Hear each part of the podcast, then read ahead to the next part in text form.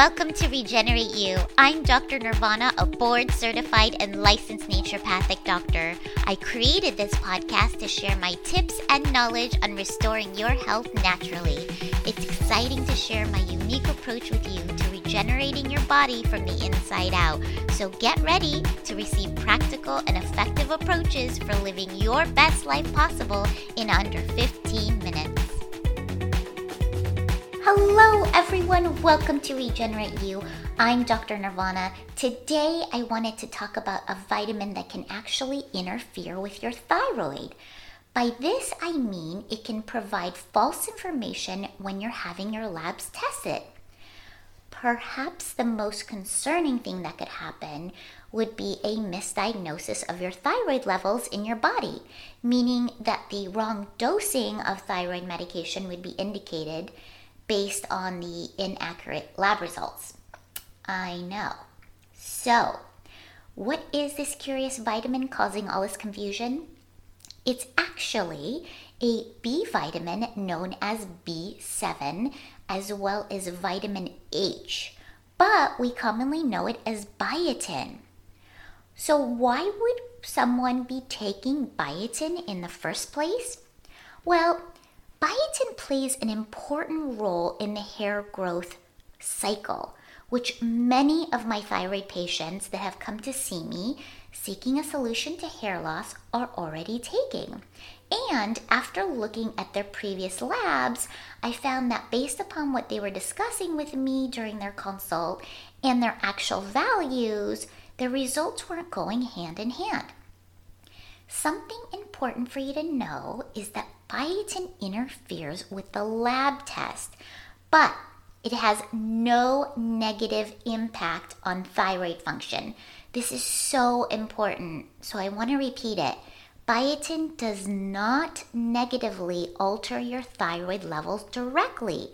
It only makes the test inaccurate and it makes it appear that there are changes to your thyroid levels when you're getting your thyroid levels checked, which you're probably wondering at this point how does it do this? Well, it interferes with thyroid lab tests by falsely elevating free T3 and free T4 lab tests, causing false low TSH levels. And the reason it's doing this, it's basically because it's interfering with the testing assay that labs use to test thyroid hormone levels. The assay is called biotin streptavidin and it's used to capture thyroid hormones in your blood. It also attracts biotin, which may be floating around in your bloodstream, which sticks to the assay. So, if biotin attaches to the biotin streptavidin complex, then it'll look like your levels are higher than they really are.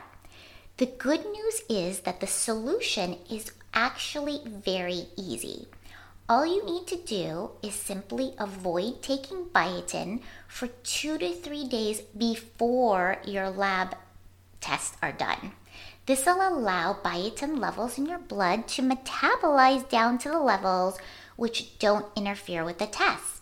The last thing you would want to do is give your doctor another reason to reduce your dose of thyroid medication, which may not be high enough to begin with.